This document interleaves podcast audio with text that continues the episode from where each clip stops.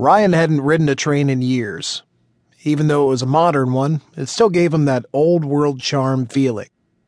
It was a long trip six hours. The buffet trolley came through the car a second time. He asked for a cup of tea and fumbled with the strangely shaped foreign coins. The estate solicitor had arranged for his ticket. First class. Not that first class was that much different from coach, but it was a little more comfortable. It wasn't something he would have splurged on himself. Each table had a little lamp with a tiny little lampshade with the rail line's logo on it. His tea was served in a china cup with the same logo. It was all adorably inefficient.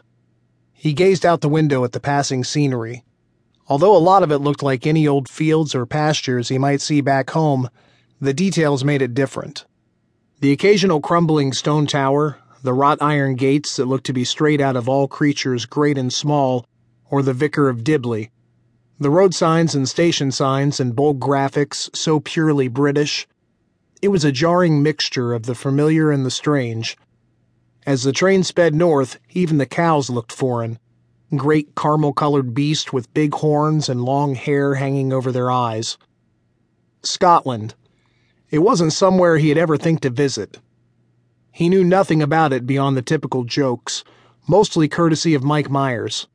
Kilts, vague suggestions of bestiality with sheep, bagpipes, even though public television had taught him that the instrument had originated in China.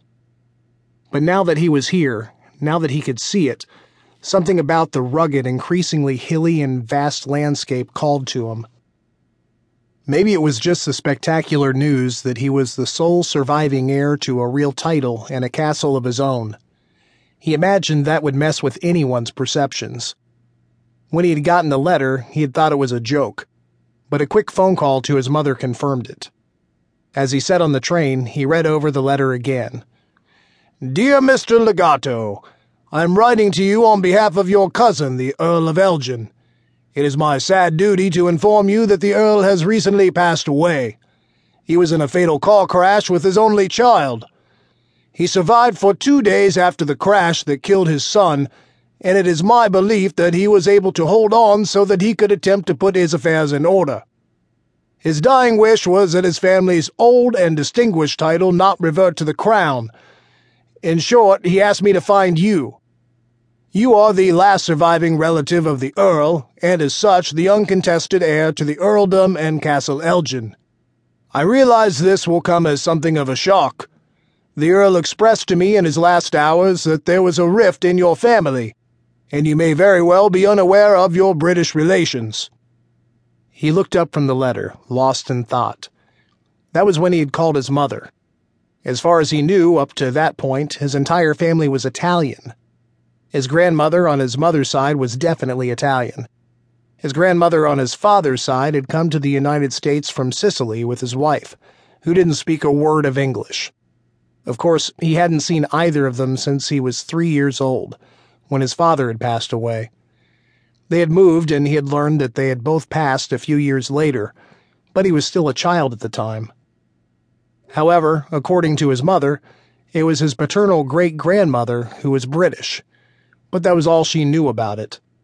He looked back at the letter.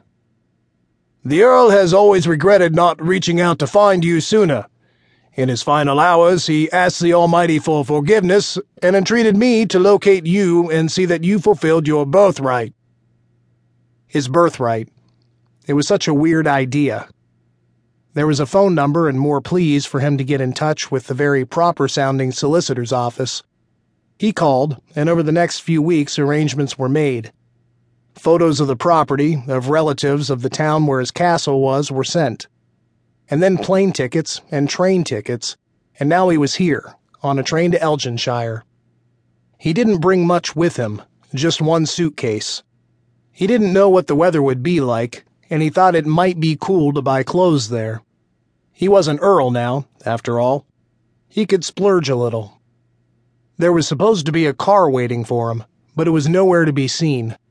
It was raining fairly steadily by that point, and the station's agent's booth was closed. Night was falling. The only building that showed any activity whatsoever was a pub down the road from the station.